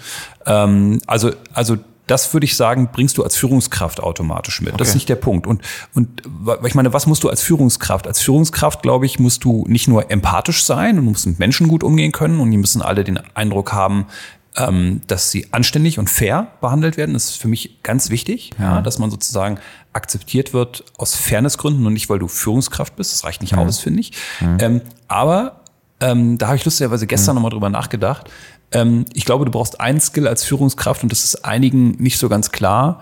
Ähm, du darfst nicht geliebt werden wollen. Das ist nicht der Punkt. Du musst ja auch immer wieder mal Gespräche führen, die eben mhm. nicht so schön sind. Das ist gut. Ähm, wo du ja. trotzdem fair sein musst und wo zwei Menschen sich in die Augen sehen müssen und sagen müssen, ähm, wir müssen mhm. gerade über was reden, das ist jetzt hier nicht so glücklich gelaufen, ähm, aber ich bin der, der dir sagen muss. Und äh, ich glaube, du musst halt ähm, den, den für dich im Leben klarstellen, du, du musst als fair angesehen werden, da darf sich keiner über den Tisch gezogen fühlen. Ähm, du kannst auch ein Vertrauensverhältnis haben, auch ein enges Vertrauensverhältnis haben, aber du ja. darfst nicht auf Freundschaften aus sein, weil du wirst irgendwann Entscheidungen treffen ja. müssen, die, die eben auch mal nicht so gut sind. Und ja ähm, wenn du jetzt mal kurz in mhm. meine Historie zurückgehst, wenn du jetzt von Airchecks sprichst, wo Menschen, wo du Menschen sagen musst, du hast eine acht-Stunden-Schicht gemacht und vier deiner acht Nachrichten waren einfach nicht so, wie sie sein sollen. Und den Fehler machst du immer wieder und den musst du abstellen und den machst du auch immer wieder und das muss auch weg. Und das und das und das machst du übrigens richtig gut. Mhm. Ähm, also beides gehört zusammen und da sind aber auch immer eben Aspekte dabei, die, die nicht so positiv sind. Mhm. Und, und das lernst du aber als, wenn du gut bist, lernst du das einfach als Führungskraft. Übrigens mhm. auch durch Fehler. Manchmal machst du auch Fehler. Ne?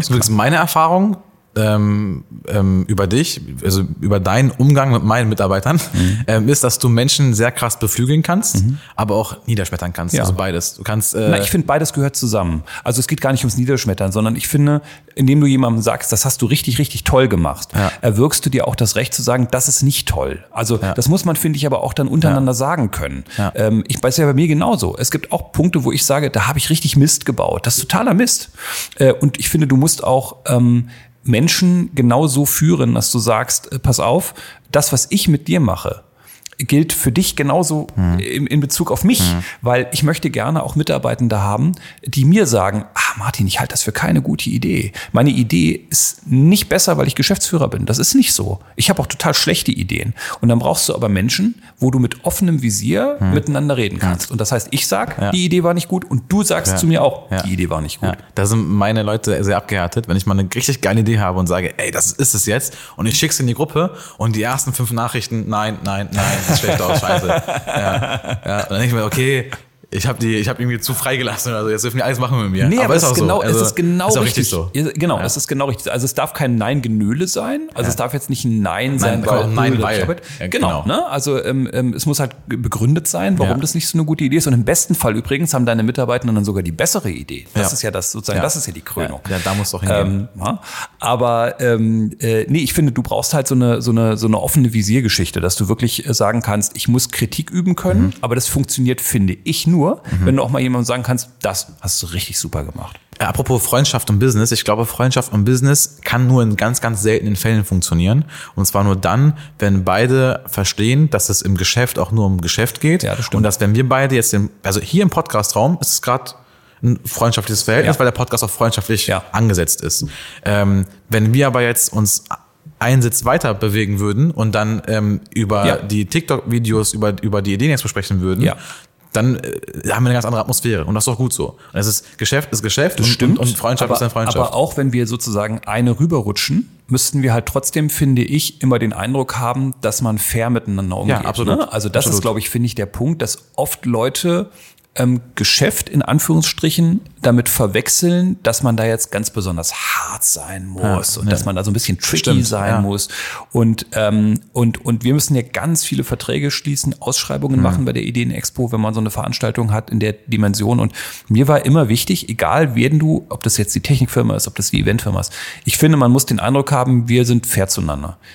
Du sagst mir fair, was dein Angebot ist. Ich sag dir fair, was meine Möglichkeiten sind. Und dann müssen wir halt gucken, dass wir mhm. einen guten Weg miteinander finden. Mhm. Ähm, so diese, diese, ich nenne das jetzt mal Geschäftemacherei. Das liegt mir überhaupt nicht. Es geht mir nicht darum, irgendjemanden zu drücken. Mhm. Ähm, und hier yeah, am Ende Best Price und so. Dafür interessiert mich Geld auch viel zu wenig. Ich interessiere mhm. mich für Geld überhaupt nicht privat. Macht alles mal eine Frau. Ich habe keine Ahnung von Geld. Interessiert mich nicht. Äh, ist überhaupt kein Antrieb von mir. Ja, aber ergebnisorientiert. Ähm, Na gut, am Ende muss es halt aufgehen. Ja, ja aber aber äh, ich ich ich habe keine hohen Ansprüche im Leben, deshalb geht es bei mir eigentlich immer auf, mein ganzes Leben lang.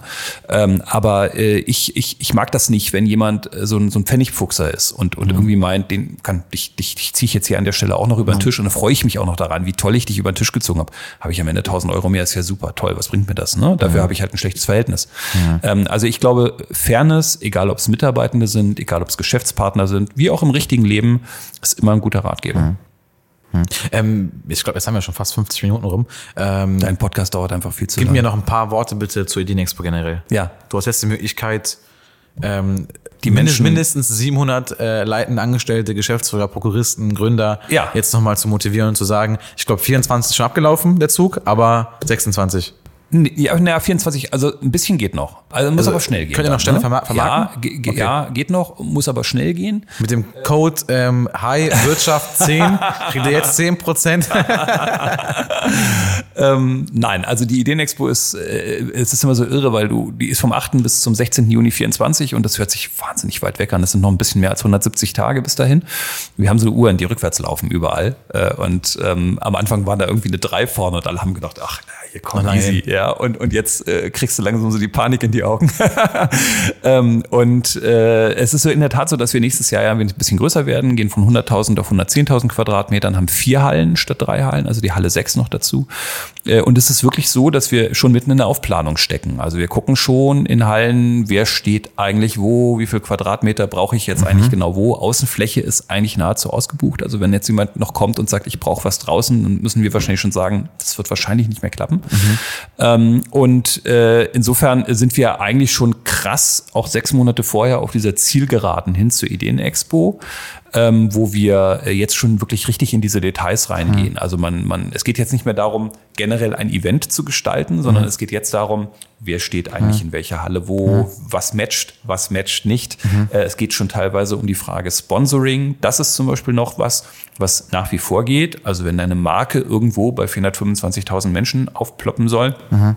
dann ist jetzt immer noch ein Zeitpunkt, wo man sagen kann, das kann man noch machen. Ein Sponsoring kann ich bis April, Mai vereinbaren. Das ist nicht das Problem. Was habe ich davon ähm, als, also was habe ich als Unternehmen, entweder als Sponsor oder als ähm, Standinhaber, ja. was habe ich als Unternehmen von der Expo? Unterschiedlich, was du machst. Beim Sponsoring erstmal ganz, ganz äh, trivial. Da würde ich sagen, es gibt eigentlich nahezu keine Veranstaltung, ähm, bei der du Jugendliche in der Zielgruppe 14 bis 18 in dieser Anzahl äh, treffen kannst mit deinem Wie viel sind das? Na, das sind also 425.000 Besucherinnen und Besucher waren es insgesamt und davon sind 280.000 äh, junge Menschen, also Ach, Schülerinnen okay. und Schüler. Ne? Ähm, der Rest teilt sich dann so auf. Da sind dann so 50, 60.000 Studierende. Mhm. Es sind natürlich Lehrkräfte, die die Schülerinnen und Schüler mhm. begleiten. Und am Wochenende ist das Publikum ja so ein mhm. bisschen anders. Es sind viele Eltern halt dabei, die dann wirklich mit ihren jugendlichen äh, Kindern einfach kommen. Kann man sagen, dass das die erfolgreichste Berufsorientierungsmesse für in diese Europa Altersgruppe ist. in Deutschland? In Europa. In Europa. Es gibt in, in, Europa für diese MINT-Fächer gibt es sowas kein zweites Mal mehr. Ne? Also es ist wirklich unique. Und ich glaube, das macht auch so ein bisschen den Erfolg aus. Es hat keiner, uns gibt es seit 2007, es hat keiner bisher geschafft, ähm, sowas hochzuziehen in dieser Dimension. Ist ja auch echt schwierig, ne? junge Menschen Total. für MINT zu begeistern. Ja, genau. Und äh, da habt ihr auch eine ganz große Verantwortung, auch volkswirtschaftlich gesehen, auch für die Zukunft. Absolut, das klappt aber eben auch nur, weil wir von Anfang an gesagt haben, das kann halt keine Berufsorientierungsmesse sein. Also es geht eben nicht darum, dass du deinen Roll-Up hochziehst, deinen Flyer nimmst und sagst, hier, komm doch mal zur Firma XY und arbeite mal bei uns, sondern es hat bei uns immer was mit Erleben zu tun. Also Azubis in den Unternehmen arbeiten an einem Exponat und wollen dann anderen Jugendlichen zeigen, was sie da eigentlich machen. Was habe ich mir da dabei gedacht? Wie habe ich das überhaupt gemacht? Wie arbeitet man denn eigentlich bei uns? Also die Azubis, die oft bei uns sind und die eine mhm. ganz wichtige Rolle spielen, äh, die sind in doppelter Hinsicht ganz wichtig. Zum einen sind sie wichtig, weil Schülerinnen und Schüler nichts von einem Geschäftsführer erklärt bekommen, wie toll das bei mir ist, mhm. Äh, sondern von den Jugendlichen, die dort arbeiten und die sagen, ich erkläre dir mal, was ich da überhaupt mache. Mhm. Ähm, das ist für die, für die total wichtig und für die Azubis ist es toll, weil sie auf einmal die Rolle wechseln. Also mhm. sie erklären auf einmal was. Sie kriegen nichts erklärt, sie erklären anderen was, was sie da eigentlich machen. Das hat auch was mit Stolz zu tun und was mhm. ich hier für Verstehe mein Unternehmen sozusagen äh, mache. Das ist ein ganz wichtiger Punkt und für die Schülerinnen und Schüler ist einfach wichtig, dass sie Dinge erleben. Die können mal eine VR-Brille aufsetzen und machst du das privat mal. Mhm. Die können mal vielleicht irgendwas sägen, schweißen, wo man sagt, ach, das ist krass, ach, so, so funktioniert das irgendwie. Mhm. Ich erkläre dir mal, wie das geht.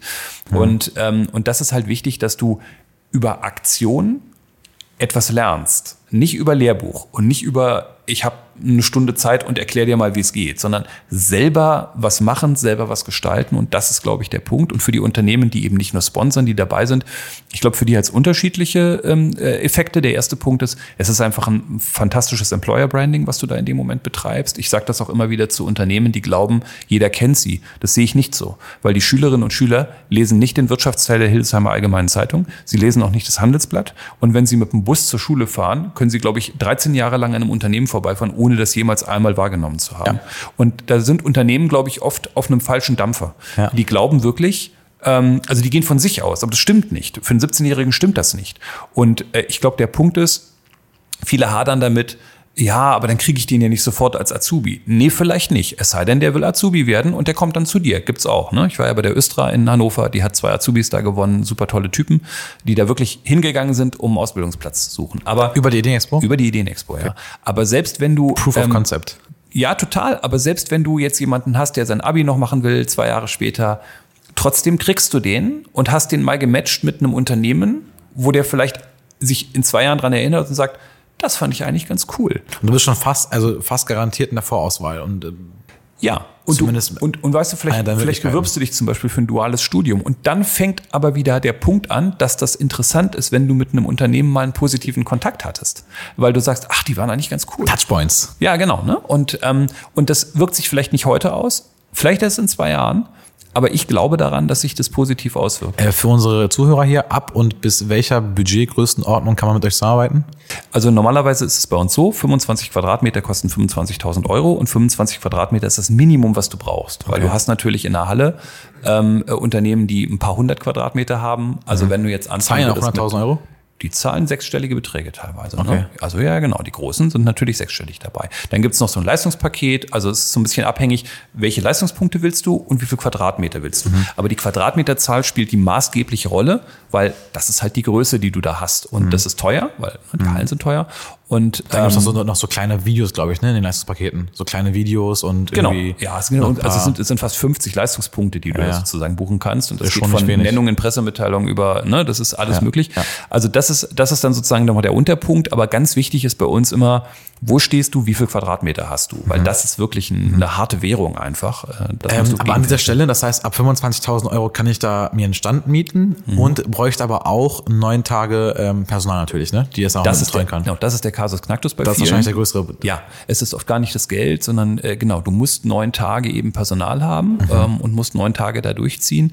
Wir haben da oft drüber gesprochen, kann man nur sieben machen, funktionieren noch sechs. Wir glauben halt dummerweise nicht so richtig dran, dass es dann noch mhm. funktioniert, konzeptionell. Das ist einfach schwierig. Wir befürchten auch, dass wir dann die trotzdem dieselbe Menge an Menschen hätten. Und dann wird es einfach schwierig auf dem Gelände. Mhm. Wir mussten ja letztes Mal äh, auch zwei Hallen mehrmals schließen mittags, weil es einfach zu voll war. Ja, mhm. und da gibt's halt sehr strenge Regelungen äh, auf dem Messegelände, wenn die mhm. Halle zu voll ist, aus, aus Sicherheitsgründen. Mhm. Und, ähm, und wir befürchten so ein bisschen, dass wenn du dann halt auf einmal zwei Tage wegnimmst, ja, dann hast du aber trotzdem 425.000 Menschen, hast halt gleich ein Problem. Und äh, insofern kommst du aus dieser Henne-Ei-Problematik nicht so richtig Verstehe. raus. Ne? Äh, für die kleineren Firmen aus Hildesheim, ja. ähm, die keine 25.000 Euro gerade rumliegen haben, die können auch einen Gemeinschaftsstand äh, ja, mieten. machen wir ab und zu, genau. Aber okay. bei Unternehmer Hildesheim werden wir das so machen, dass die wirklich ähm, okay. Unternehmen unter ihrem Dach sammeln, die sagen, ich kriege das alleine sozusagen nicht gestemmt mhm. diesmal. Ähm, das ist, äh, das kann man nicht inflationär betreiben, weil Sag das mal, ist nicht ganz einfach. Genau, ich wollte was fragen. Also äh, finanziell betrachtet ist das doch eher gefährdend, oder nicht? Wenn jetzt nee. Hildesheimer Firmen, die sowieso einen Stand gemietet hätten dann plötzlich sagen, warte mal, ich kann doch ein bisschen kleiner Teil haben. Also das ist eigentlich nicht die Regel, dass du Unternehmen dabei hast, die sonst einen Stand gemietet hätten, sondern okay. das sind wirklich Unternehmen, die hätten sich einfach, die hätten das einfach nicht gepackt. Einfach auch nicht aus, aus Personalgründen hätten okay, die das verstehe. einfach nicht geschafft. Das heißt, ähm, für mich ist das sogar ein ganz wichtiger Punkt, weil ich ein großes Interesse daran habe. Ich habe ja so ein Herz für Mittelstand.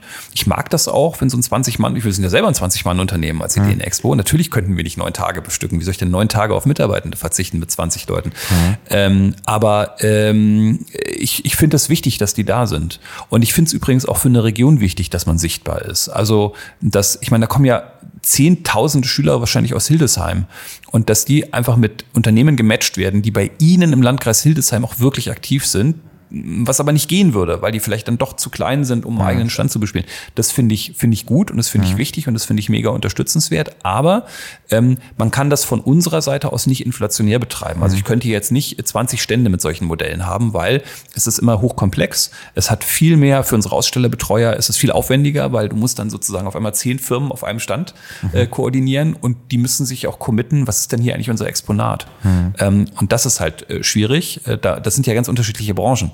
Ähm, und das macht das so Das ein aber bisschen auch, auch komplizierter. interessant, ne? Du hast ja mal erzählt gehabt, dass jetzt zunehmend Handwerksunternehmen mit dabei sind. Nee, immer schon. Das Handwerk war immer ein Immer- ganz ach so, wichtiger okay. Bestandteil. Ja, ja, das Handwerk ist ein ganz Ich dachte, das zentraler hat sich jetzt irgendwie in den Bestandteil. letzten Jahren entwickelt. Nee, nee, also das Handwerk war immer ein zentraler Bestandteil, gehört Okay. auch fest mit dazu und sind auch immer, immer sehr breit vertreten gewesen. Mhm. Aber auch da, genau, mit den verschiedenen Gewerken. Und auch das Handwerk hat immer eine sehr, also auch das Handwerk selber, für die ist das sehr komplex. Wie, wie matchen wir das? Wie machen wir das? Das Mhm. sind ja ganz unterschiedliche Gewerke, die da zustande kommen und die müssen auch irgendwie repräsentiert werden. Die regeln das dann über eine recht große Fläche, die sie einfach haben und dann findet jeder auch sozusagen so seinen Weg, äh, wie er sich da ausstellen kann. Habt ihr eigentlich noch auch irgendwie weitere Gesellschaften, die sich dann zum Beispiel, wenn jetzt der, das Unternehmen sagt, okay, machen wir, wir brauchen aber ein Konzept für die Fläche, hilft ihr dann da auch? Und Ja. habt ihr dann irgendwie weitere Gesellschaften, die dann irgendwie da unterstützen? Nee, das machen wir selber. Also wir haben ja keine Akquisiteure, wir haben Ausstellerbetreuer und Betreuerinnen natürlich. Und die geben wir wirklich den Unternehmen von Schritt eins bis zum letzten Tag an die Hand.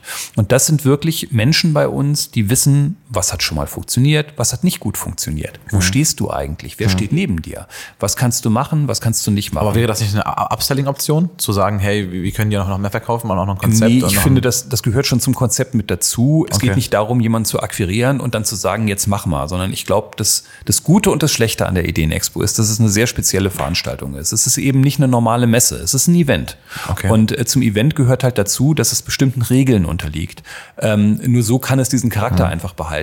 Und das heißt für mich, wenn mit mir jemand den Vertrag schließt, weiß ich vorher schon, dass er Hilfe brauchen wird dabei und Unterstützung brauchen wird, um das dann am Ende auch regelkonform und Verstehe. auch, auch attraktiv für ihn, aber auch für die, für die Besucherinnen und Besucher ähm, umzusetzen. Und ich finde, dann gehört es ausdrücklich dazu, dass man sagt, wenn du bei uns dabei bist, sind wir auch bei dir dabei und klar begleiten wir dich und helfen dir. Aber das heißt, 20 Mitarbeiter, 20 Millionen Euro Budget für, für, für dieses Event, heißt im, im Schnitt verantwortet jeder Mitarbeiter eine Million Umsatz. Das ist auch nicht wenig. Ja, na gut, also ich meine, das kannst du jetzt nicht nur aufs Event rechnen, es geht ja Genau, auch um Gehälter und genau. so, ne? Das ist natürlich alles jetzt mit drin, was du, was du insgesamt brauchst. Ja. Aber ähm, ja, natürlich, äh, das ist für Mitarbeiter eine ganz große Verantwortung, die sie da haben. Und sie ähm, machen wirklich, äh, vielleicht ist das auch das Interessante für Ausstellerbetreuer, Verträge im kleinsten wie im größten. Weil das VW genauso mit dabei, wie ein ganz kleines äh, Unternehmen, das gerne äh, dabei sein möchte.